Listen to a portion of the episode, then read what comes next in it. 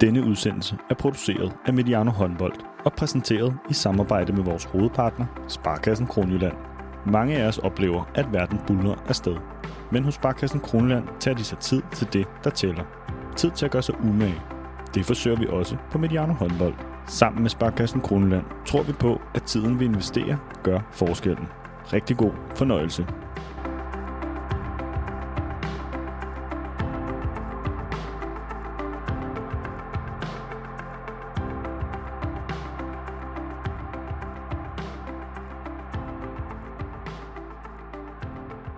Velkommen til Mediano Håndbold, og velkommen til vores 11. afsnit i serien, som vi kalder Jagten på Sandheder. Det er her, hvor vi jagter sandheder i håndboldens verden, og også gerne henter inspiration udefra. Og i dag er vi faktisk på en form for udebane. Vi befinder os nemlig i fodboldens verden. Vi er hos Right to Dream og hos FC Nordsjælland på Right to Dream Park. Den har vi faktisk udsigt til her, hvor vi sidder i dag. I dag skal det handle om strategi og kultur, vi skal møde en fodboldmand, der arbejder med strategi i en global verden, og måske også, hvad vi så kan lade os inspirere af, hvis vi skal lave en transfer det over til håndboldens verden. Mads Davidsen, velkommen til Mediano Håndbold. Tak. Og tak, fordi vi måtte komme forbi her. Er, er du sådan nogenlunde komfortabel ved at have besøg af nogen fra håndboldens verden? Ja, ja. Jeg, øh, jeg lader mig gerne inspirere af andre sportsgrene, og har selvfølgelig også øh, samtaler med, med Peter, eller også øh, en god ven, jeg har, Claus Hansen, som I sikkert kender også fra, fra håndboldens verden. Ja, det kan du tro. Ham ligger der også udmærket udsendelse med i, i, i, i kanalen. Sådan en, en dag, vi taler sammen her, før I skal øh, snart spille Superliga-kamp, og dagen efter et øh, nederlag i Istanbul mod Fenerbahce. Hvor det er sådan humøret i, øh, her i FC Nordsjælland, og, og der, hvor vi sidder i dag? Jamen, vi er heldigvis ikke en organisation, der lader os særlig meget påvirke af resultater. Øh, også hvis du kommer ind her, og vi... Øh, for eksempel et eller andet scenarie fra sidste efterår, vi har slået FC København og ligger nummer et i ligaen, eller fra foråret, så, så, så er der ikke nogen forskel på stemningen i organisationen Right to Dream eller i, i klubben FC Nordsjælland. Det, der er et helt klart udviklingsøje med, der hele tiden er fokus på, hvordan kan vi blive, blive, blive bedre. Så vi lader os ikke rive med, og vi lader os heller ikke gå ned af resultater. Det kan du næsten tage som en form for indgang til noget af det, vi skal tale om også i dag. Mads Davidsen er Group Head of Football i Right to Dream. Du har en fortid i B93 og Brøndby og meget mere. Og så har du arbejdet som sportsdirektør i de Forenede Arabiske Emirater. Du har været teknisk direktør i Shanghai og assistenttræner, rekrutteringsansvarlig i, nu skal jeg se, udtale det rigtigt, Guangzhou i Kina. Så du har været godt omkring. Og så er du jo også den ene af forfatterne til bogen, Hvor svært kan det være, som du har skrevet sammen med øh, Dan Hammer. Opmærksomme lyttere her på kanalen vil kunne huske, at der ligger en samtale med ham ude i vores feed. Og nu forstår jeg, at han også er på vej ind som medlem af bestyrelsen i FC Nordsjælland. Ja, Dan er indstillet som øh, næstformand til FC Nordsjællands bestyrelse, så det, øh, det håber vi på lykkes det er jo meget så, at I er blevet samlet her, for som jeg husker bogen, der skriver I jo, der var ingen af jer, der, der skriver I jo faktisk om FC Nordsjælland, og som et eksempel. Så øh, ja, så det er, det er verdens bedste jobansøgning, I lavede der. Det kan man sige, ja. Men øh, nej, jeg tror, det er, det er selvfølgelig, der er selvfølgelig mange tilfældigheder i det, men, øh, men jeg tror, at øh, klubben og organisationen får brug for en profil som, som Dan, så, øh, så det, det er positivt. Og for vores håndboldinteresserede lytter kan vi så sige, han er jo så også i skjernhåndbold, så der, der er også en god kobling der. Med os i dag er også heldigvis vores faste medvært Peter Bredstorff Larsen. Han har fået til opgave at være nysgerrig på hele modellen her i Right to Dream hos FC Nordsjælland, og det ved jeg, han er. Velkommen til, Peter. Som håndboldmand, hvad tænker man så, når man træder indenfor her hos sådan en stor dansk Superliga-klub i de her omgivelser? Jamen, øh, jeg, jeg har egentlig altid øh, øh nyt øh, ideen om, om FC Nordsjælland. Altså, jeg synes, det er helt fantastisk, hvad de har bedrevet det til. Øh, og øh, helt tilbage fra gamle dage, der var med landsholdet heroppe, hvor, hvor Peter Brikstofte sad over i hjørnen, jamen, altså, hvor, hvor man tænker, han var jo med til egentlig også at skabe hele i historien om FC Nordsjælland. Det skal han jo også på en eller anden måde have noget kredit for, midt i øh, nogle andre ting, han også fik fikset. Og så, øh, og så øh, havde jeg faktisk også fornøjelse af at mødes op øh, tidligere med Kasper Julemand, som jo lagde mange fine mursten i forhold til opbygning af en kultur og, og også noget fundament for FC Nordsjælland, og det har for mig altid været spændende at følge jo fra sidelinjen. Så jo, herligt. Og, og jeg tænker også, at selve omgivelserne her, altså det er jo, det er jo lidt større end en dansk ligaklub, når man kommer ind her. Øhm, er man, bliver man lidt misundelig på, hvordan det, hvordan det ser ud i fodbolden? Jamen altså, det, det gør man da. Man bliver jo mindet om, at der er øh, så, så vanvittigt mange flere ressourcer i, øh, i fodboldens verden. Ikke? De slås med nogenlunde de samme grundlæggende problemstillinger om at få nogle mennesker til at fungere sammen osv. Så, videre. så, så der er masser også af sammenstillinger. Men øh, grundlæggende er der bare en helt anden, øh, en helt anden økonomi, og dermed også øh, en helt anden, øh, meget mere ressourcestærkt. Ja, selvom spillerne havde fri i dag, fortalte mig så, at det er ikke fordi, der ikke er nogen mennesker her, så der, der er mange mennesker. Ja, der er altid mennesker. Vi har jo også et, øh, altså vi har jo en, øh, jeg tror det er omkring 30 spillere, ungdomsspillere, både på pige- og på drengesiden boende. Så der er altid, øh, der er altid liv i det hus her. Vi har jo for vane i den her serie at indlede ud, øh, udsendelserne med at tale om noget, som har undret os, og ret ofte er det jo faktisk noget, som er blevet til egentlige udsendelser og, og emner. Lad os bare starte med dig, Peter. Sæsonen er jo for alvor i gang, både i fodboldens og håndboldens verden. Der er egentlig meget at tage fat på, men hvad har undret dig siden sidst? Jamen, jeg blev, øh, jeg blev mindet om øh, en undring i går, hvor jeg var så heldig at være til Deep Sports Tech øh, messe, tror jeg det er, som er sådan en opvisning i, hvor data er henne i vores dage, og hvad der rører sig i det marked. Og der fik jeg lejlighed til at komme ind i en rigtig varvogn, og blev taget igennem af dygtige dommere, Kate og andre, der hjalp mig til at forstå, hvordan øh, processen egentlig er med VAR ude på fodboldstadion. Og det var faktisk dødspændende, fordi selvfølgelig, selvfølgelig var det jo, er de jo døde, hammerne dygtige og, og detaljeorienteret og præcis. Ikke? Men, men, men undringen kommer jo så sammen med det, nemlig, kan vide, om det egentlig er en god idé, men det var det, ikke? Altså, det der, når vi begynder at jagte sandheder, når vi sådan for alvor vil have en sandhed, eller vil have retfærdighed i sport, hvor grundlæggende findes sandheden jo ikke, eller retfærdigheden. Ja, siger de så, men er det ikke, er det ikke fint, vi, vi, vi søger den? Jo, men det koster jo så uendelig meget på andre parametre, fordi i jagten på sandheden med en varvogn, jamen der mister man jo stadionoplevelsen. Der sidder jeg som tilskuer, og ikke engang, jeg tør ikke engang at, at juble efter et mål, fordi jeg ved, at den skal jo først rulles igennem helt fra spilstart, og der kan være sket mange ting undervejs, så jeg tør simpelthen ikke. Det er jo kun de hardcore fans, der, der bare jubler i, uh, ja, både i glæde og i, måske også lidt i fuldskab. Men også almindelige mener jeg ikke, vi, vi, vi tør simpelthen ikke juble. Så jeg synes, stadionoplevelsen har fået knæk nedad til gavn for noget retfærdighedssøgende. Det må blive til en undring øh, uh, fra min side. Og der er faktisk, jeg, har, jeg har faktisk oplevet ved mig selv, det, det er også det, lidt den modsatte. Hvis modstanderholdet scorer, altså jeg tænker landskampen Nordjylland, mm. så sidder man også og venter på, nå, nej, bare roligt, der kommer bare. Altså, jeg, jeg, jeg, er ikke rigtig ked af det. Så. Nej, det er det. Så, ikke, ja. ikke engang sådan et lækkert 30 meters langskudsmål kan man sådan for alvor juble over, fordi kan vide, om det var et frispark lige før, ikke? Ja, men, men i forhold til, du har jo, øh, du har jo også beskæftiget dig med dommerne og så videre. Altså, øh, koblingen til, til, til håndbold, altså, vi har jo ikke var og en varvogn, men vi har jo de der sådan, øh, situationer, man kan gå ud og kigge på. Bliver det forvaltet bedre for oplevelsen i håndbolden? Nej, vi håndbold er også på det område jo ikke så ressourcestærkt, så derfor er det knap så godt lavet rent teknisk mangler kameravinkler osv. videre Og håndbold er også en, en, en lang, uendelig stridstrøm af vurderinger. Så faktisk er det rimelig svært at slå ned på, hvad, hvad, hvad, hvad er gavnligt i forhold til varer. Ikke? Så, øh, så jeg synes jo, jeg synes jo stadig, der er nogle elementer, der giver mening. For eksempel, om der var mål. Ikke? Men med de kameravinkler, vi har i håndbold, der kan det stadig diskuteres, som vi egentlig kunne se, om der var mål. Ikke? Så, øh, så, vi, så, så jeg må sige, jeg, jeg, jeg, er nok, jeg er nok mest tilhænger af, at man bevarer den der oplevelse af at komme i teateret, øh, og at der ikke kan spoles tilbage. Det bryder mig faktisk ikke så meget om, det må jeg sige. Det synes jeg, de her har lært mig. Der er faktisk bare en, en ligakamp her, hvor nu er der jo den der regel om, at hvis bolden rammer øh, overlæggerne går ned, ja. og så hopper to gange, ja. så har den sådan rent, altså i fysikkens lov, så har den været over stregen. Ja. Og så var der til, et tilfælde, hvor... Det den rammer overlæggeren to gange. Ja, ja. ja. Ja. Men der var et tilfælde, hvor det havde den faktisk ikke. Nej. Til sydenladende i hvert fald. Ja, så det ja. blev sådan noget... Øh, så der røg, der røg den sandhed.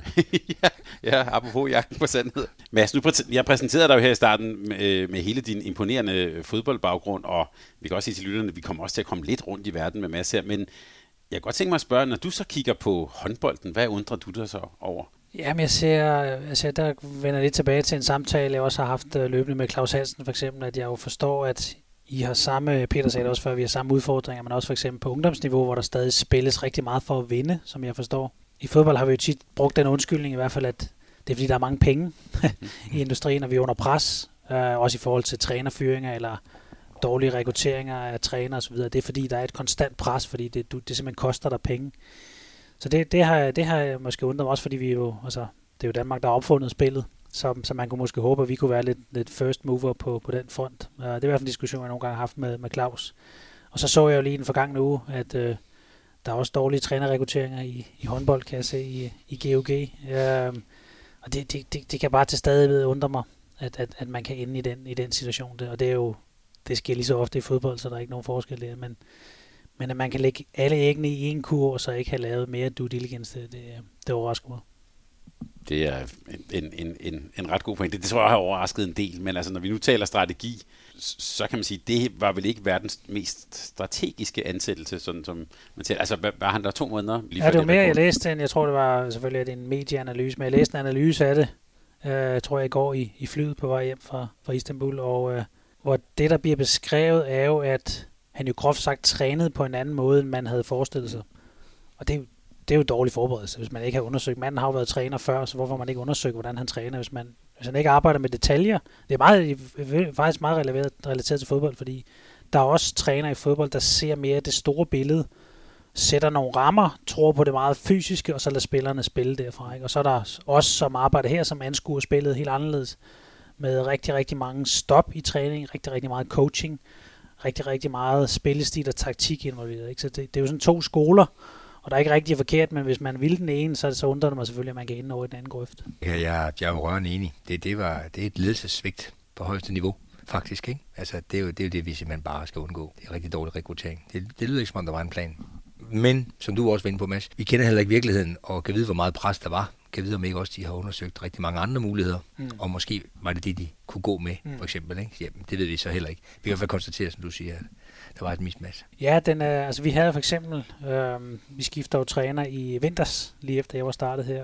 Øh, og det var en proces, der også gik forud, fordi Flemming Pedersen havde angivet over længere perioder, at han ikke ønskede at fortsætte som cheftræner. Han, han så sig ikke som den profil. Og det var faktisk en meget interessant proces, fordi vi lavede først en, hvad vi kalder en objektiv analyse gennem data. Hvad for nogle trænere spiller, ligesom vi spiller. Hvad for nogle trænere historisk set giver chancen til unge spillere, hvilket er meget vigtigt i vores måde at gøre det på. Hvad for nogle trænere har overperformet i forhold til budgetter. Og så fandt vi en pulje på, jeg tror 575 trænere eller sådan et eller andet, hvor der så selvfølgelig bonger nogen ud. Og så går vi selvfølgelig i dybden med dem, begynder at lave endnu mere due diligence. Hvad er det her egentlig for en person? Der er nogle samtaler med nogle af dem. Og så ender vi jo med at ansætte assistenttræneren, Johannes Hoftorp. Og ikke fordi vi ikke kunne finde andre, men fordi han var den bedste. Mm. Han var den, der forstod spillestilen, arbejde med unge spillere, strategien, klubkulturen aller, aller dybest. Mm. Og på kompetencer var han lige så god som de trænere, der var mm. i udlandet. Ja, stærkt. Det er, det, også øh, enormt, det er jo enormt behageligt også for en træner at blive ansat på, på, på sådan, på sådan et, et, øh, på sådan et vilkår, ikke? fordi det netop er gennemtænkt. Og ja. det betyder, at der jo med det samme vil være et godt match. Der vil være tryghed i ansættelsen. Tingene vil passe meget godt sammen i hverdagen. Træneren vil, vil føle sig godt tilpas. Super fedt godt arbejde. Men Peter, bare lige koblingen til håndbold, som vi jo også skal lave løbende i, i samtalen her. Altså det, det, som Mads fortæller om her, er vel nærmest utænkeligt i en håndboldverden? Øh, nej, det synes jeg ikke, det er. Det er klart, at øh, man kan ikke lave sin due intelligence på samme øh, databaseret niveau, som øh, masser af hans folk garanteret har gjort det. Men du kan alligevel gøre rigtig mange gode ting, for at øh, sikre dig, at der er et, et godt match. Øh, og det, øh, det er der rigtig mange, der glemmer. Så har jeg faktisk lige en undring til dig, Mads. Nu, nævnte du, øh, nu bragte du selv Claus Hansen op, og ham havde vi en samtale med her før sommerferien. Der, der talte vi lidt om, øh, om det der med at kigge på talenter. Altså, du havde det der med at spille for at vinde. Men, men vi sad faktisk lidt sammen og undrede os over, hvordan man som klubber kan have scouts, der er ude og kigge på 10 og 11-årige børn i fodbolden. Altså en, en hver sådan meget forskning peger på, at du kan simpelthen ikke spotte talenter i den alder. Men det gør man i fodbold. Og man vælger også, der er også meget tidlig selektion, altså nogen, der vælges fra så vi sad og, tage, og, t- og tænkte på, er det ikke et enormt talentspil i virkeligheden? Altså, I lever jo af at udvikle og sælge øh, dygtige spillere. Er der ikke rigtig meget forretning, I går klip af? Jo, det, det kan du godt have en point i, men når hele markedet leder i de aldersgrupper, så vil du også, altså, mm. så vil du også miss out på de set store talenter. Ikke? Altså, vi har lavet noget, igen, en, en, en, brugt noget, en data virksomhed, vi samarbejder med, der jo det der påpeget, hvor mange, det vi kalder A-spillere, altså dem, der kan blive potentielle landsholdsspillere eller top, top 5 ligaspillere, findes der per generation statistisk set i Skandinavien for eksempel. Og så laver den noget data, siger, der er for eksempel to i Finland, eller der er fem i Sverige, eller der er seks i Danmark. Og så er det jo vores opgave at være så dygtige til at identificere dem som overhovedet muligt. Så kan du så diskutere, hvornår du skal starte, men hvis vi for eksempel ventede til 15 år, så skal vi jo så satse på, at de andre klubber ikke kan identificere dem, fordi de tager dem ind som 12-årige. så det er jo sådan en øh, høne og ægget på, på et eller andet niveau, men, men det er klart, at vi for eksempel i Ghana eller i Vestafrika, hvor vi, jeg tror vi screener 40.000 spillere om året i Ghana og i Vestafrika, øh, på tværs af en aldersgruppe, så arbejdet er i hvert fald relativt grundigt. Så kan man så diskutere, øh, kan man se det, og selvfølgelig skal vi også kigge ind og sige, er vi dygtige nok til at se det? Øh, det, det er selvfølgelig, men, men, men vi laver også en pulje af spillere, som vi så følger, som senere kan komme ind som 13, 14, 15 år, hvis deres udvikling fortsætter. Øh, så var det, der var også en interessant i Benfica, som jeg har været meget tæt med igennem mange år, der jeg var dernede, hvor de havde lavet noget analyse af deres egen spillere, der kom igennem, og det de egentlig så var faktisk lidt mod det, du siger, at de sagde, at de bedste som 12-årige får på et tidspunkt en krise som 14, 15, 16-årige, men det er faktisk, hvis man holder dem i miljøet, så er det faktisk dem, der det er de bedste igen som 18-årige. Bernardo Silva for eksempel, der spiller i Manchester City nu, han var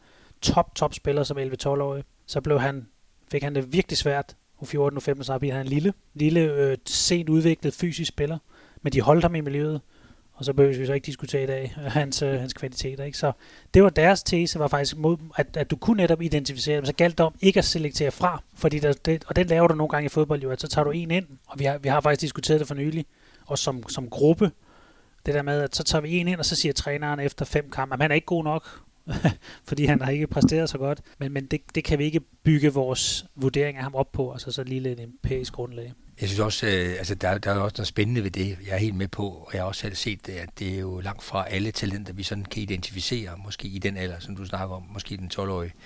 Men man skal også huske at vinde den om. Altså ham, der er dygtig, han er jo dygtig.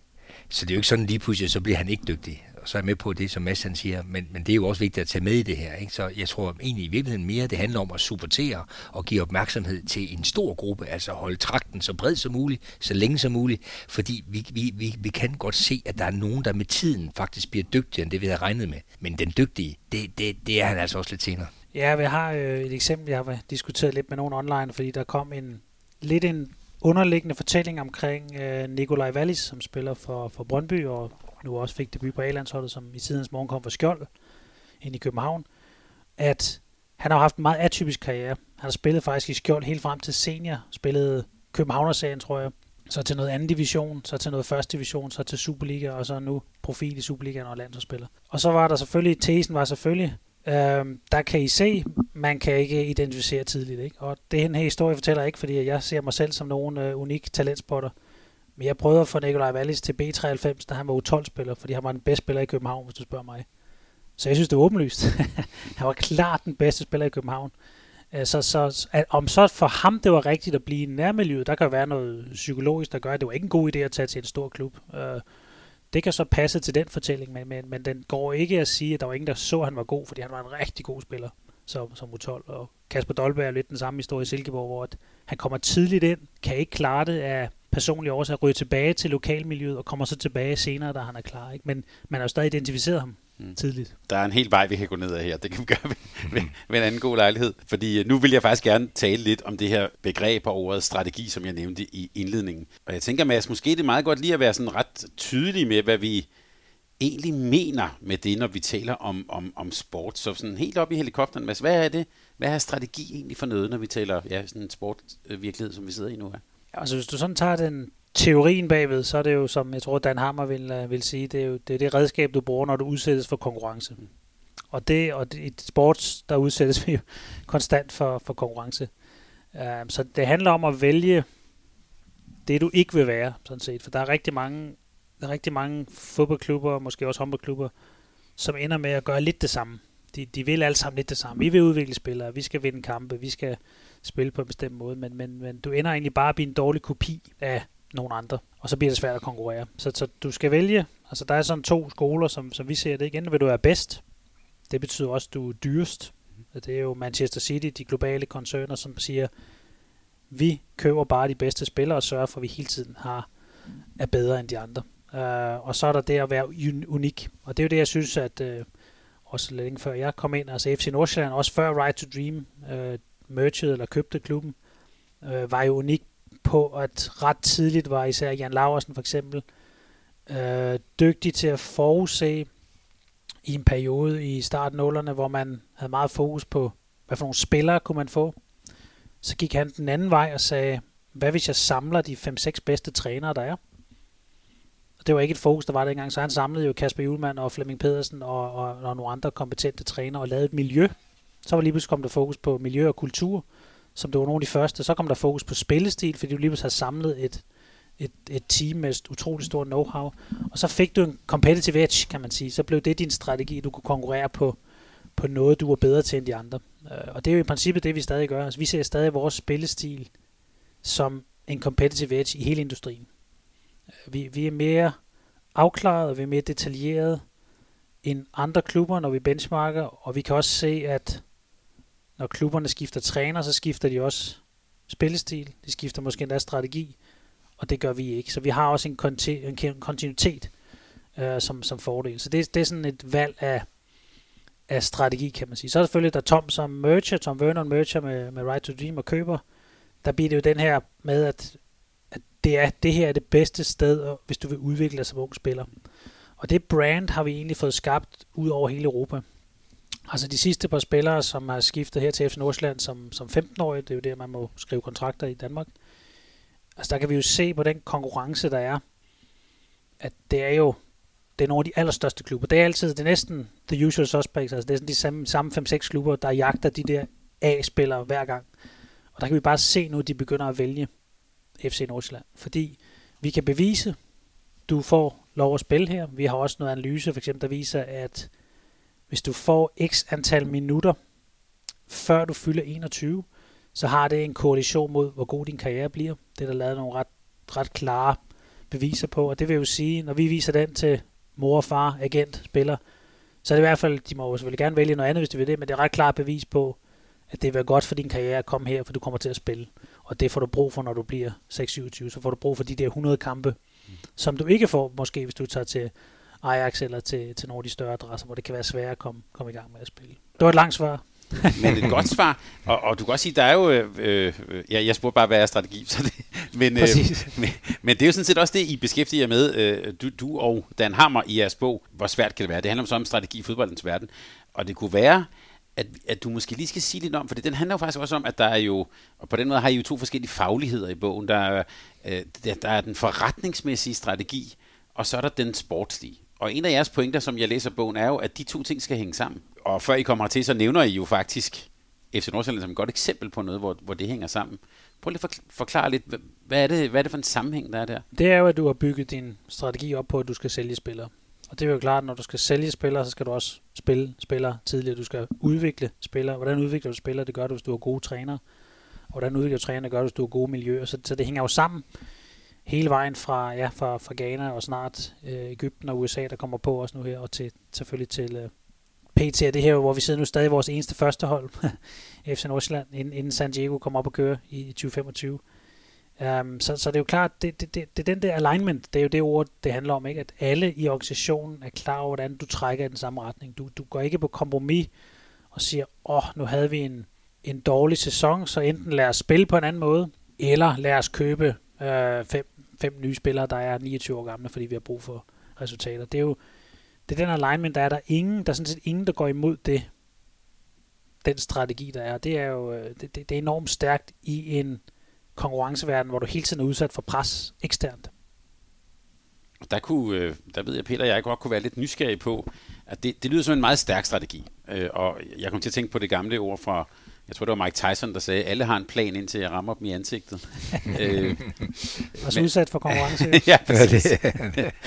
men men øh, nu for eksempel sidste år, der var I jo faretroende tæt på at, at blive danske mestre. Øh, eller der har også været år, hvor man har skulle sådan, hvor der var en eller anden form for nedrykningsspøgelse eller sådan. Jeg, jeg tror, Dan har vel kaldt det det der sådan øh, eksterne pres eller øh, øh, branchespecifikke stressfaktorer, ikke? Er man så lidt mere immun over for det? Er det, er det også sådan, det skal forstås? Ja, fordi du er afklaret internt. Altså jeg har været i en del fodboldklubber, hvor du ikke er afklaret internt. Og så lader du dig til dels påvirke af det der eksterne pres. Det kan være en dårlig dag, som jeg se læse uh, sportsnyheder, eller, eller se uh, eksperters udtalelser, så, så på en eller anden måde, selvom du er imod det, så kan det suge ind på dig, hvis ikke du er afklaret. Det er, det er nu for eksempel, jeg var i Al Jazeera jo i, i, i, i Emiraterne, hvor der er et helt andet ekstern pres, og der er en helt anden følelsesmæssig involvering for personerne, så hvis du taber, så bliver de rent faktisk bange, de bliver nervøse, og det, det, det kræver noget andet at håndtere det, fordi du skal hele tiden, du skal hele tiden føre for at få samlet gruppen ind igen, og for at sige, vi, vi er enige om, vi, skal, vi gør sådan her, og det holder vi fast i. Der er hele tiden nogen, der begynder at fare i alle retninger. Det er der ikke nogen, der gør her. Og det er det, der er styrken, og det er jo totalt credit til, til det FC Nordsjælland har, har bygget gennem mange år, og selvfølgelig så også Right to Dream, der, da de kommer ind siden 2016. Peter, kan du komme på nogle eksempler, hvor man tænker sådan i håndboldens verden? Nej, nu ved jeg jo ikke sådan alt om dem alle sammen, men øh, det, det, det, det tror jeg faktisk ikke rigtigt, jeg kan. Altså, der, der, er jo, der er jo nogle steder i håndboldens verden, som vi, som vi selvfølgelig er utrolig stolte af, men det er baseret på nogle lidt andre principper, og jeg kan se, at det krakkelerer lidt en gang imellem. For eksempel Kiel, som jo er måske, det er nok verdens største klub, også mål på historien i hvert fald. Ikke? Jeg tror, de fik tyske mester første gang i 56. Så det er i hvert fald nogen. De har nogle år på banen. Der, der kan jeg se, for eksempel nu, øh, klubben er stadigvæk ekstremt stærk, også øh, kommercielt, men jeg kan se, sådan på den sportslige side, der er ikke en plan.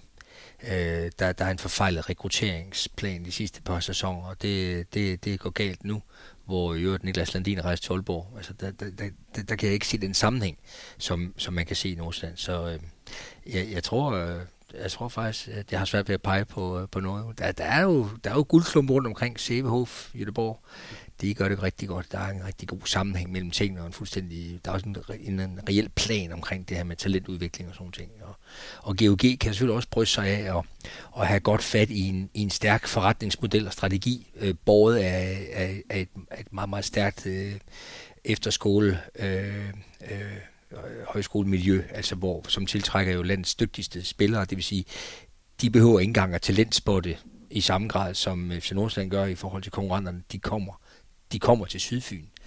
Øh, ved også godt, godt hjælper så meget de nu kan, men det gør de. De allerdygtigste er jo ofte dernede, og det gør jo, at de også kan, kan føre proof of concept øh, ved at kunne se, jamen altså, vi har lige solgt øh, to øh, spillere til Flensborg. De øh, startede her, de spiller her, men de spiller det jo også, fordi de er de dygtigste. Øh, så tingene hænger godt sammen i GOG, vil jeg sige, på, øh, på modellen. Men, øh, men der har vi jo så lige indledningsvis snakket om en træner, der blev ansat. så, øh, så, så desværre så kan jeg ikke rigtig se den rendyrkede model øh, i håndboldens verden. Og, og vel også en klub. Har det ikke været gået konkurs også for relativt nylig? Jo, jo, jo, i 10.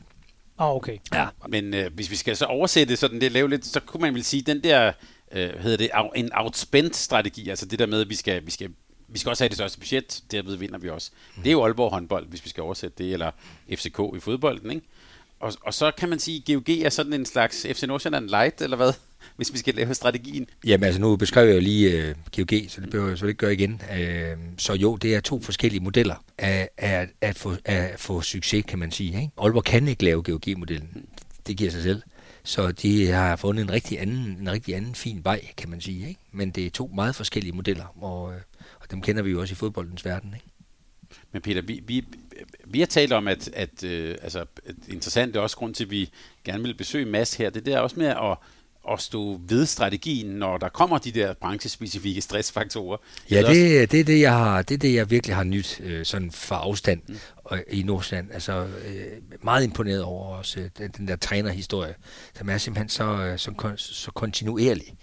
Øh, man, kan næsten ikke, man kan næsten ikke se forskel på dem. Altså man kan faktisk næsten ikke huske, at de hedder hver for sig, fordi de minder så meget om hinanden, øh, den måde, de går til det på, og den måde, de bliver, når de bliver interviewet, den måde, de snakker om præstationerne på, og hvordan de ser perspektiverne frem efter. Og, altså det, det, er, det er simpelthen så... Og det er ikke, man, man fornemmer, at det er ikke bare noget, der er skrevet ned i en manual. Det er, ligger dybt i årene hos de her mennesker. Det er ikke, det er ikke tillært. Det er faktisk, fordi det er sådan nogle mennesker også. Ikke? Så det der enorme præstationsfokus, bestræbelsen på, hvordan vi gør tingene, den der ufravigelige. Og så, så kigger man jo også lidt udefra, når man så, som du siger, har en sæson, hvor det måske lige var ved at knive lidt til i forhold til at kunne rykke ud, og, og, og man lurede jo også øh, sidste år i foråret, vi tænkte, gud, skal FC Nordsjælland nu være danske mestre, ikke? Og gør de noget nu, der rækker i retning af den der guldmedalje, ikke? Og der, og der, der, der, der sidder man selvfølgelig udefra, det kan du måske svare på, Mads. Altså, der kan man godt komme til at tænke, kan jeg vide, hvis FC Nordsjælland bare har trykket bevidstløst på speederen, og jagtet den der guldmedalje i forhold til rekrutteringer, presset Flemming Petersen til at blive lige en halv sæson mere, og så videre. Øh, hvad siger du til det? Altså, kunne, kunne I hvis I ville have vundet guld? Det er jo en, øh, det er en relativ diskussion, kan man sige. Vi skulle have to, vi skulle have en parallel verden. Det er ja. sjovt nogle gange, ikke? At øve sig. Ja. Men, øh, men det ville jo netop være off-strategy. Mm. Og, og jeg kunne faktisk meget godt lide, uh, Thomas, du brugte ordet faretroende tæt på, fordi sæsonen før var du faretroende tæt på at rykke ned. Mm. så det er sådan to, det er sådan to off-sæsoner på et eller andet niveau, hvor at det, der egentlig er det vigtigste, når man kigger bagved, er, at vi fastholdt begge gange. Ikke? Altså, der, der, der, der klubben ligger næsten til nedrykning og går på træningslejr i januar, der vil 99 procent, og måske endda 100 øh, af alle fodboldklubber sige, vi tager et mere defensivt udgangspunkt her i foråret. Vi skal bare forsvare nu for at undgå at tabe mere. Og det, de planlagde her, det var, vi bliver nødt til at blive meget bedre på bolden. Vi arbejder kun med bolden i hele opstarten. Og så fik de et forår, hvor de dårligt nok tabte den kamp. Ikke? Fordi du udviklede sådan set bare din spilstil. I stedet for at forsøge at ændre den, eller gå i panik, eller rette ind. Og det samme her med, med, med den sidste sæson, at det der med, der, det var jo bare, om du så havde lået, ligget nummer 1 eller nummer 4, jamen det er ikke det, der, det er ikke det, der er fokus på det, der fokus er på, hvordan bliver vi bedre, hvordan udvikler vi os. Uh, så det, det, det, det, det er egentlig været to gode eksempler i hver sin ende af, skalaen på, at du bliver netop, du får faktisk også udsat for pres, når du ligger nummer et, fordi så opstår der mm. Øh, øh, de eksterne forventninger og så videre, og, og fans, der begynder selvfølgelig at drømme og alt det der, ikke? Um, men, men det er bare lige præcis i de momenter, du skal holde fast, for det er nemt nok at holde fast, når du, når du bare sådan ligger i en, i en dejlig øh, lun position, men, men de der situationer, det er der, du skal holde fast. Hvordan, nu bliver jeg bare sådan meget nysgerrig på det praktisk, hvordan fungerer det sådan en hverdag, altså, hvor vi ja, fratruende tæt på at blive danske mestre, altså, der må der være nogen, der lade følelserne rive afsted med sig. Altså, øh, eller siger, skal vi ikke lige, eller bare lige, altså, kommer, der så, kommer du så med den store pegepind og siger, nej, strategi, eller, altså, hvordan, hvordan foregår sådan en samtale? Jamen, det er jo selvfølgelig noget, vi forsøger at gøre i en, i en stor gruppe, og det er jo klart, at det, øh, det er jo Jan Laversen og, og, og, og Phil Radley og dem, der, der leder FC Nordsjælland til daglig. Jeg sidder i Right to Dream. Mm. Uh, så de har selvfølgelig det operationelle ansvar for, for den sportslige afdeling. Øh, men det er klart, at siden at, ikke bare mig som person, men siden vi kom ind som det, vi kalder Football Principle, det er sådan en gruppe, football group, hvor vi kigger på alle vores aktiviteter. Vi kigger på de to klubber, vi har nu. Vi kigger på, vi har også et kvindehold faktisk, i professionelt kvindehold i Ægypten, FC Tut, øh, og så har vi de fire akademier. Så det, det er jo det, vi, vi er en gruppe på seks, der har forskellige kompetencer inden for de forskellige områder. Og det er det, vi ligesom sidder og kigger, hvordan driver vi og aligner de her fire akademier og, og to klubber. Så man kan sige, for mig er det jo kun i gåsøjne FC Nordsjælland kun en del af det. Men det er klart, det er jo der, vi har diskussionerne med klubberne at sige, hvad, hvordan ser I for eksempel det kommende transfervindue? Hvad, hvad er behovet, og hvad gør vi? Og, hvordan? og selvfølgelig har du diskussionerne, men, men jeg kan ikke huske, at der er nogen, der, der far ud af en tangent og sagde, lad os købe, lad os købe fire nye spillere. Det, det, det var der ikke. Men det handler vel også om, som, som jeg hørte nu, brugte ordet due diligence øh, tidligere i, i samtalen, altså det der med at være skarp på fakta, være skarp på, ja, på data, er det, er det også bare en naturlig del af, af jeres kultur her? Det er faktisk noget, vi godt kan blive bedre til, tror jeg. Uh, og det er også noget, hvor det, det, altså for hele fordelen ved at have den her gruppefunktion, det er jo, at vi kan tænke meget mere langsigtet. Altså jeg har jo selv siddet i jobbet som sportsdirektør osv. Det, det er et enormt hektisk job, og du er enormt meget i en, altså fra du rykker fra uge til uge, og så er du heldig, hvis du lige kan kigge på den næste transfervindue et par måneder frem. Du bliver hele tiden revet tilbage, der er hele tiden nogle, nogle, nogle ting, du skal løse. Så er der nogle spillere, der vil have en ny kontrakt, så er der nogle agenter, der ikke er tilfredse med dine spillere spiller, og så det er hele tiden ad hoc. Og derfor kan man sige, også i gruppen, vores rolle er jo netop at hele tiden kigge langsigtet. Hvor er FC Nordsjælland henne om et år? Hvor er FC Nordsjælland henne om to år?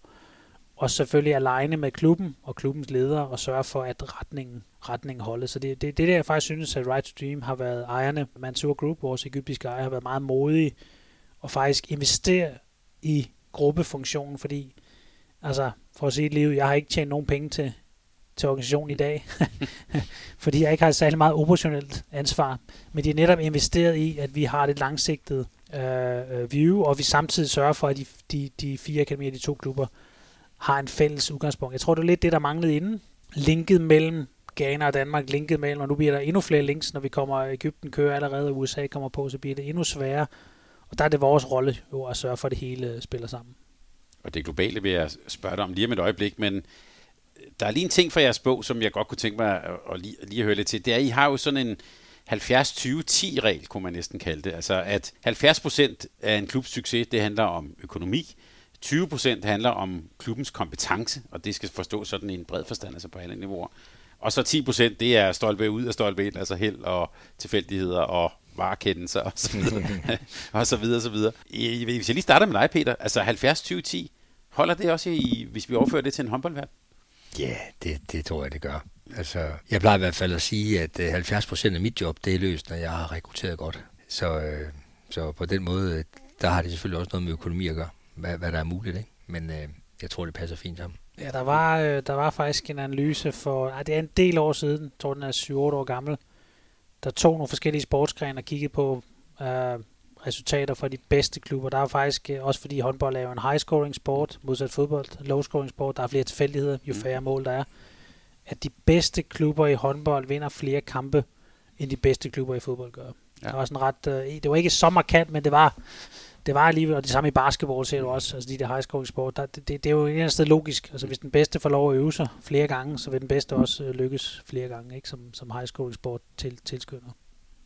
Men, men når vi tænker strategi og sådan noget, altså kan man næsten leve med de der 10 procent? Eller hvad? Det, mange vil jo sige, det er jo, det er jo der, det sjove er. Så 70 procent vil andre må sige, det er meget, der er givet på forhånd eller hvad? Ja, det var også noget af den uh, feedback, jeg sige, Dan og mig fik, var at mm. fansene et eller andet sted sagde, det, det har jeg ikke lyst til at høre, fordi jeg håber, min, min, min, mit hold vinder alligevel på søndag. Ikke? Og det, men det er også det, der er pointen. Du har altid chancen på søndag. Mm.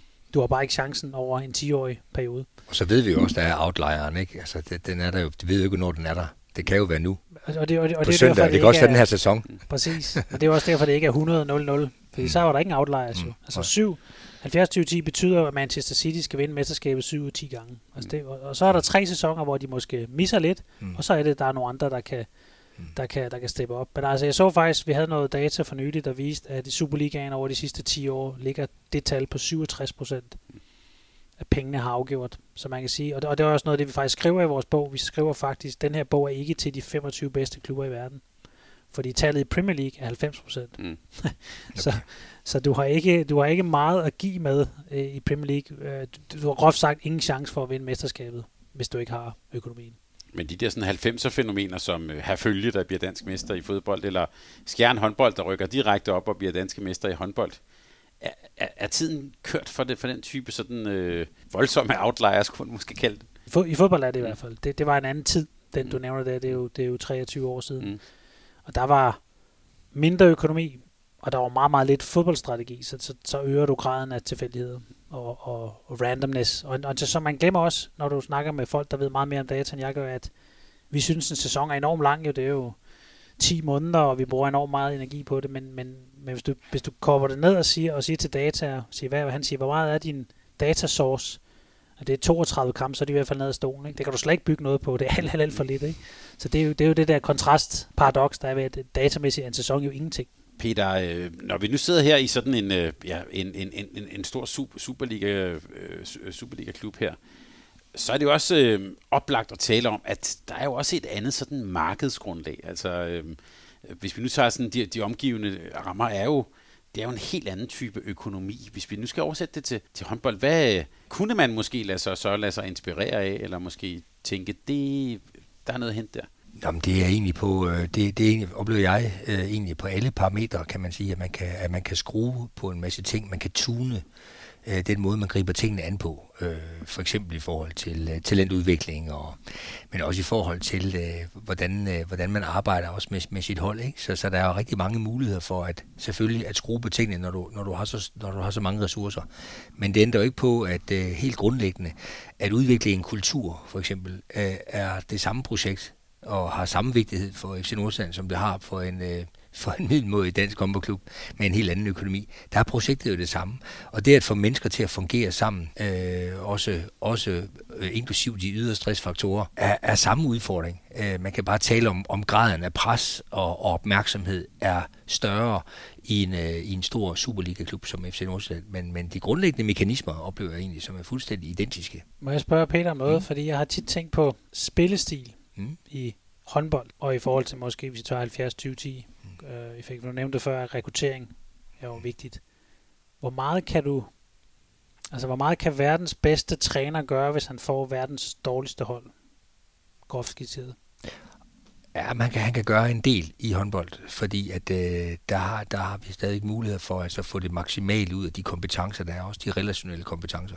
Og der vil en meget dygtig træner kunne gøre en forskel, øh, selvom at materialet er, er forholdsvis ringe, for eksempel. Ikke? Så, så her er der virkelig store muligheder i håndbold, og det er vel også derfor, at, øh, at vi er nogen, der synes, at håndbold er død spændende, ikke? fordi der, der, der er virkelig noget på spil der øh, i det relationelle. Så, øh, så det, det vil han selvfølgelig kunne, ligesom han også vil kunne i fodbold, tænker jeg. Ikke? Ja, altså det, det kollektive kan du arbejde meget med, også som spillernes individuelle kompetencer er lavere end modstanders, for eksempel. Så vil du godt kunne vinde Ja, altså du, du har jo muligheden, som du har i alle holdsport, altså du, du kan lave øh, 2 plus 2 giver 4,5 altså få det maksimale ud af hinanden. Altså summen bliver lidt mere end, end de individuelle kvaliteter. Ikke? Og der, der kan du jo også se på meget store øh, hold, øh, også i fodbold, som jeg ikke kender så meget til, men jo også i håndbold, altså, hvor man kan se, at, at her får man egentlig bare det ud af det, man bør i forhold til, til, til, til kvaliteten i truppen.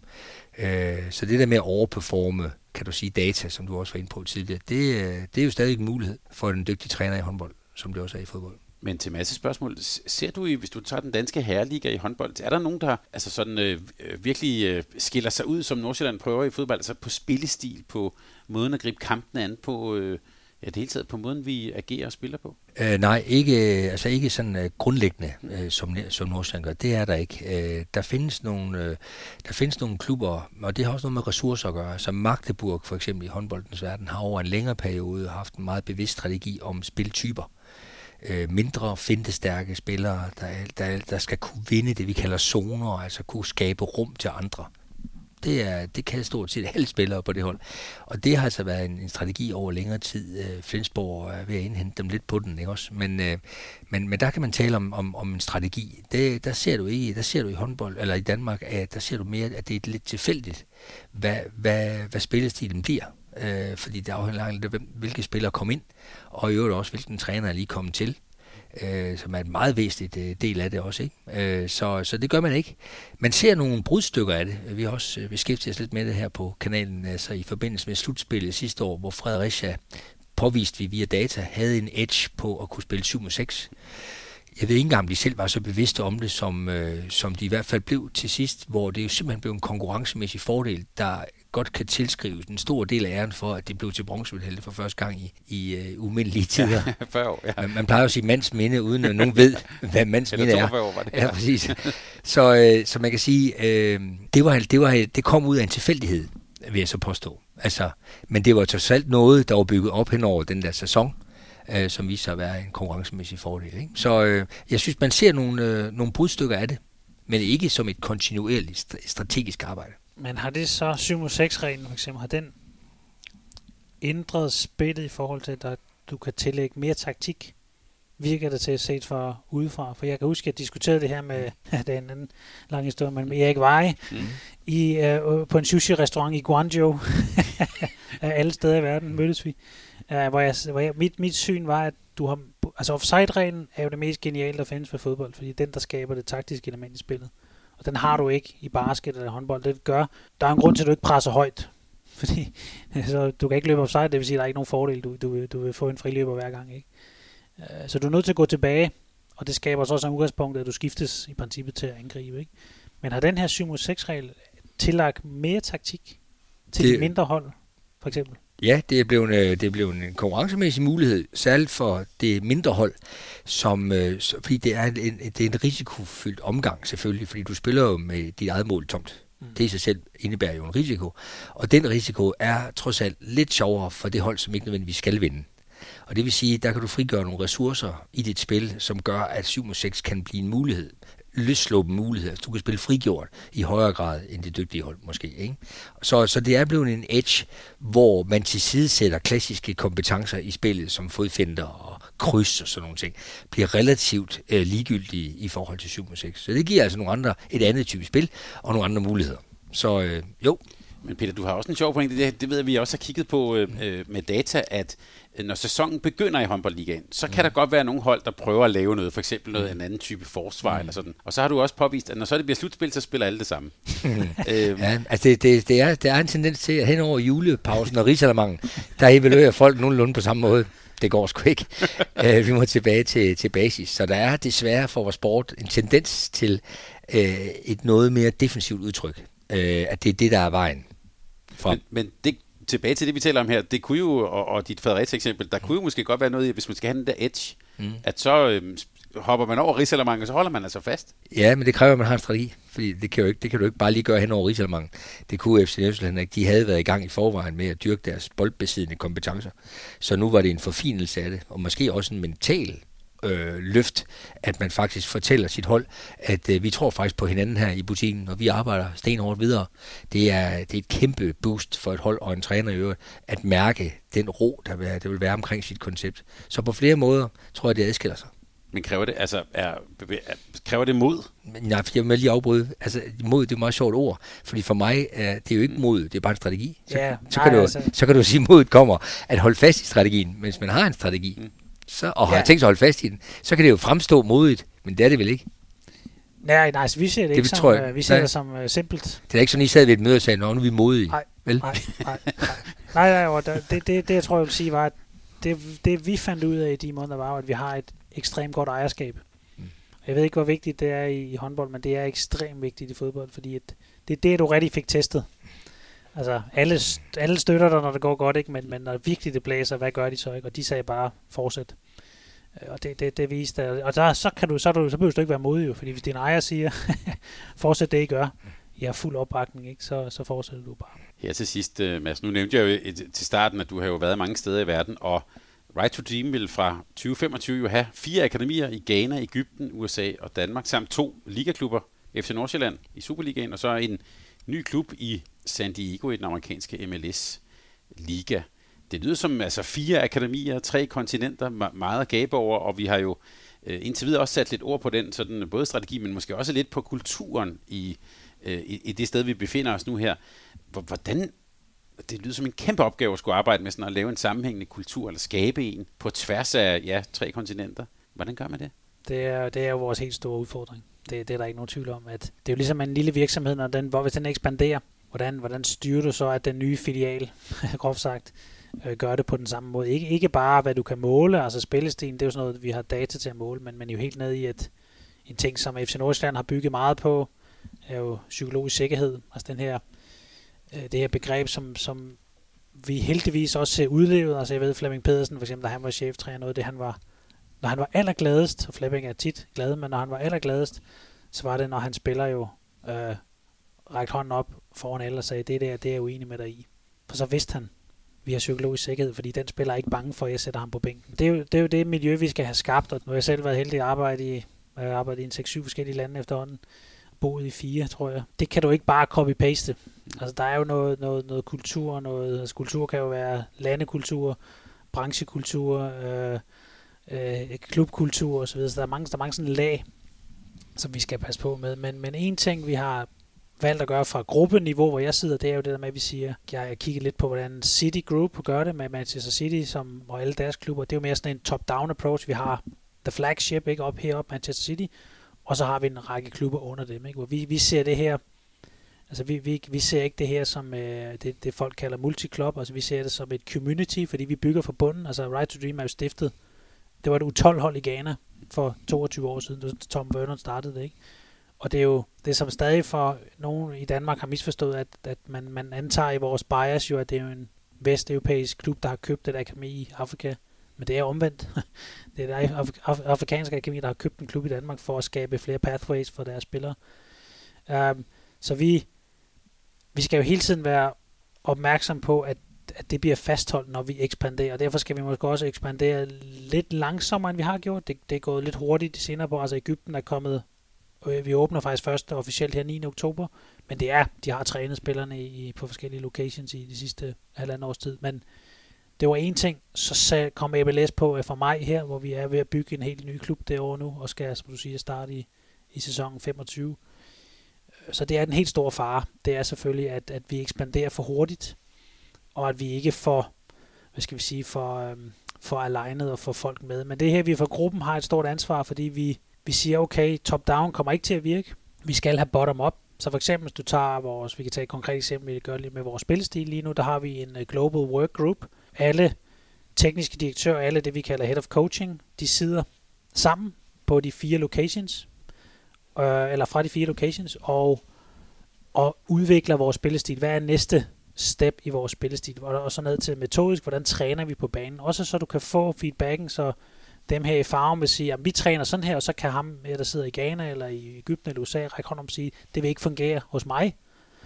Kan vi justere det på en anden måde? Så vi ligesom får folk med, i stedet for bare at fortælle dem top-down, her er øh, planen, udført. Ikke? Det, det kommer ikke til at virke. Og det, det har været vores approach, at vi er nødt til at have det her servant leadership. Uh, der er også lavet nogle studier. Uh, vi kiggede på et fra Pennsylvania University, tror jeg, der viser jo, at globale virksomheders største problem er, når medarbejderne bliver demotiveret af, når de føler, at de ikke er med i projektet. De bliver ikke, altså det, de får top-down bare at vide, her er manualen udført. Ikke? Det er den største dem- demotivation factor, kalder de det i den rapport. Og det er jo det, vi er meget opmærksom på ikke at, at skabe. Men jeg synes også, øh, at det bliver, det bliver enormt spændende at følge det videre, og jeg fornemmer også på det, du siger også, Mads, og det man egentlig også oplever, det er, at der grundlæggende er nogle, øh, nogle værdier i hele systemet, som, som er gennemgående, og som jeg tænker, kan vide om ikke også, de kan bevares til, altså, tværkulturelt. Øh, og her tænker jeg på menneskesynet og community-tanken og, og, øh, og, og, og det at få folk engageret i, i udvikling og involveret. Ikke? Og, øh, og der synes jeg, der bliver det jo spændende for, for, for hele organisationen at, at arbejde videre den vej. Ikke? Og, og der, der, der, der, der sker bare mange spændende ting. Øh, og jeg tror også, jeg nævnte det for dig, Mads, men jeg har for eksempel et godt eksempel på det. Ikke? Hvordan, hvordan øh, når, når ting virker, så har jeg en, en lidt en, en insider på Aarhus Stadion, der, der kunne fortælle, øh, da FC Nordsjælland havde været på besøg, jamen øh, der så omklædningsrummet lige en knivspids pænere ud, da de forlod det, end da de kom ind. Og, øh, og jeg kan så sige, uden jeg overhovedet skal nævne nogle andre klubnavne, sådan er det ikke. Øh, særligt faktisk for nogle særlige klubber er det slet ikke sådan. Der ligner det Beirut øh, mest alt. Når de har forladt omklædningsrum, altså man er ligeglad. Øh, og det, det nævnte du også for Mads, fordi for mig så er det bare sådan et godt eksempel på en, på en markør. Det, det, er med garanti, med statsgaranti sådan, at det er ikke et eksempel, der står alene.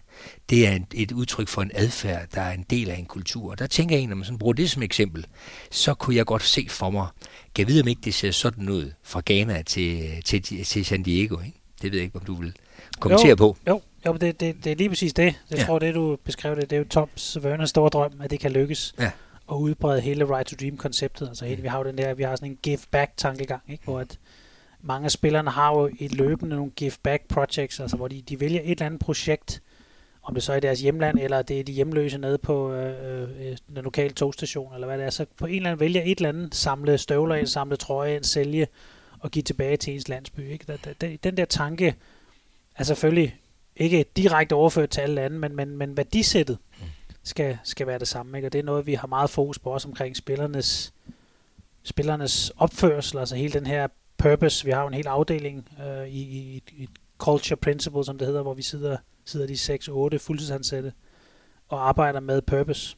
Altså, altså simpelthen kigger på, hvad er den enkeltes purpose, også, også i administration og så videre. Altså, hvad, hvad, hvad, hvad, hvad får den enkelte ud af arbejde i Right to Dream? Hvordan kan den enkelte mærke? Mads, det vil du til lige sige igen. I har 6-8 mennesker siddende, som kun arbejder med purpose og kultur. Og, og, og, og det er så både på den enkelte, men også på, øh, på sådan et organisatorisk plan. Ja, altså selvfølgelig har de jo, de, de, de sidder jo og kigger på, vi havde for eksempel en workshop i sidste uge for, for alle. Altså så er det jo alle, der deltager, ligesom når vi holder spillestilsmøder så er det også alle, altså nogen selvfølgelig online, hvis det er Ægypten og Ghana, hvis det er faciliteret her fra Farm for eksempel. Men, men der var faktisk en, øh, jeg tror det var, jeg var her desværre ikke, for jeg var i Porto til en konference, men jeg tror det var psykologisk sikkerhed, der var temaet, hvor du samlede alle medarbejdere og, og havde en workshop omkring, hvordan arbejder vi egentlig med psykologisk sikkerhed, og hvordan, hvordan og forstår vi begrebet på samme måde, og udlever vi det, og og det er jo det, der nogle gange faktisk er fedt ved, at, og, og, også for sådan nogen som, som vi er på besøg, men generelt er vi meget åbne for besøgende, fordi vi får spørgsmål til noget, vi tager for givet,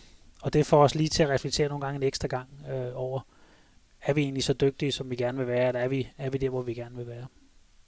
Men det er jo måske særligt interessant i en, i en fodboldverden, hvor der lige og særligt over den her sommer måske har været jo enorm snak om, om fodbold er ved at miste sin sjæl, og, altså at, øh, øh, og, og autoritære regimer, der køber sig ind, og så videre, så videre, så videre. Der lyder det, du fortæller om her, jo nærmest som den helt modsatte retning. Ja, altså vi har selvfølgelig også, det er selvfølgelig der også en business her. Uh, altså jeg tror, det der er vigtigt at fortælle, som, som øh, er jo også, at altså Mansur Group ejerne, den, den aftale, de har her, er en non-profit deal. Det, det, det synes jeg faktisk er relativt vigtigt at pointere, fordi at der findes næsten ikke nogen af den slags i fodboldverdenen. Altså enten er det jo amerikanske investorer, der har set på det Excel-ark, at den her industri går mest fremad i PT, så lad os se at få investeret i den, og de, de er der for at tjene penge, og færre nok i øvrigt. Det, det er jo sådan, det er. Øh, eller, eller der kommer kinesiske og arabiske ejere for nogle, for nogle andre årsager. Øh, men, men, men Mansur Group kan ikke trække en euro ud til dem selv. Altså det, det, er jo, det er jo beskrevet sort på hvidt. Ikke? Alle penge bliver reinvesteret i projektet. Øh, så, så på den måde er vi allerede fået en god start ved ejerskabet er jo med for nogle af de årsager, som du også nævner, Peter. De, de, de vil også give noget tilbage til Ægypten. Det er selvfølgelig også derfor, vi åbner Ægypten. De vil, de vil for eksempel øh, mindske forskellene mellem muligheder for drenge og piger i Ægypten. Altså det er også derfor, at vi går lige så hardcore ind på vores pigeakademier. Vi har det første residential pigeakademi i Afrika. Vi har en kæmpe satsning på pige-kvindedelen her i FC Nordsjælland. Vi har et professionelt kvindehold i Ægypten, som vandt pokalturneringen sidste år, så og, og, i, og i USA bliver det også fuldstændig lige fordelt mellem drenge og piger på akademiet. Så, så, så, så det er bare for at sige, at det er jo, så længe du er alignet fra igen fra toppen og nedad, så, så bliver det nemmere at udleve det, som, som Peter også var inde på, at, at de færre værdierne er fælles. Og San Diego, det lyder, det lyder spændende. Hvad skal der til for, om man så siger, at lykkes med det i, i en amerikansk MLS-liga? Ja, vi har lavet nogle gode analyser af ligaen, inden vi, inden vi gik i gang med det her. Det er noget af det, jeg har brugt, brugt meget tid på sammen med nogle andre gode mennesker. Øhm, og så finde ud af, hvad er det for en liga? Hvad, hvad kræver det at konkurrere der? Øh, der var rigtig mange biases, fandt vi ud af. Der var mange, der sagde til os, nej, nej, I skal have mange spillere, der har spillet i MLS før, for ellers kan man ikke lykkes. Og det har vi så fået noget data, der viser, det stik modsat faktisk. Øh, der er ikke nogen der er ikke nogen hold med mange MLS-kampe, de vinder ikke flere playoff-kampe end dem, der har færre MLS-kampe og sådan noget ting. Men det, men det er jo sådan nogle, det findes sikkert også i, i håndbold, ikke? De der biases, som man bare kan heldigvis lukke ned, hvis man kan få fat i dataen i hvert fald. Øhm, men vi, vi tror egentlig på, at vi tror på det samme koncept, som jeg har her. Vi, det bliver den samme spillestil, det bliver den samme metodik, det bliver den samme kultur. Uh, det bliver troen på den unge spiller frem for den købte spiller over tid. Men selvfølgelig, jeg har brugt lidt tid derovre også på at studere amerikansk sportskultur, og været inde og se lidt, lidt ishockey og lidt baseball, for også prøve at få en forståelse af, hvad er det for et marked, vi går ind i her. Jeg kan jo godt se forskellene. Jeg så også en kvinde professionel kamp, hvor at, øh, fascinerende nok var der jo 25.000 tilskuere, men øh, og jeg godt kan fornemme, de, de, de fortolker jo spillet på en anden måde. Det, det skal vi selvfølgelig kunne tabe ind i, fordi det er klart, vi vil også godt fylde stadion. Og San Diego er et super fedt sted, øh, men øh, som jeg tror også nogle af vores lokale folk siger, at vi man kæmper mod stranden, mm. øh, fordi at, hvis, ikke, hvis ikke det er underholdende nok, så, så tager de på stranden. Det er i hvert fald et dejligt sted at opholde sig. Der er altid dejligt varmt. Præcis. Mads Stedvesen, tak fordi vi måtte komme og besøge det. Er der noget, vi har glemt at spørge ham om, Peter? Sikkert. Mm. Det, er, det, er der, det er der helt sikkert. Jeg, jeg, jeg har også siddet med nogle noter her. Jeg tror, vi kunne gå rigtig mange veje. Men tak fordi vi måtte komme og besøge her. Det var, øh, det var inspirerende. Fornøjelse. Og også tak til dig, Peter.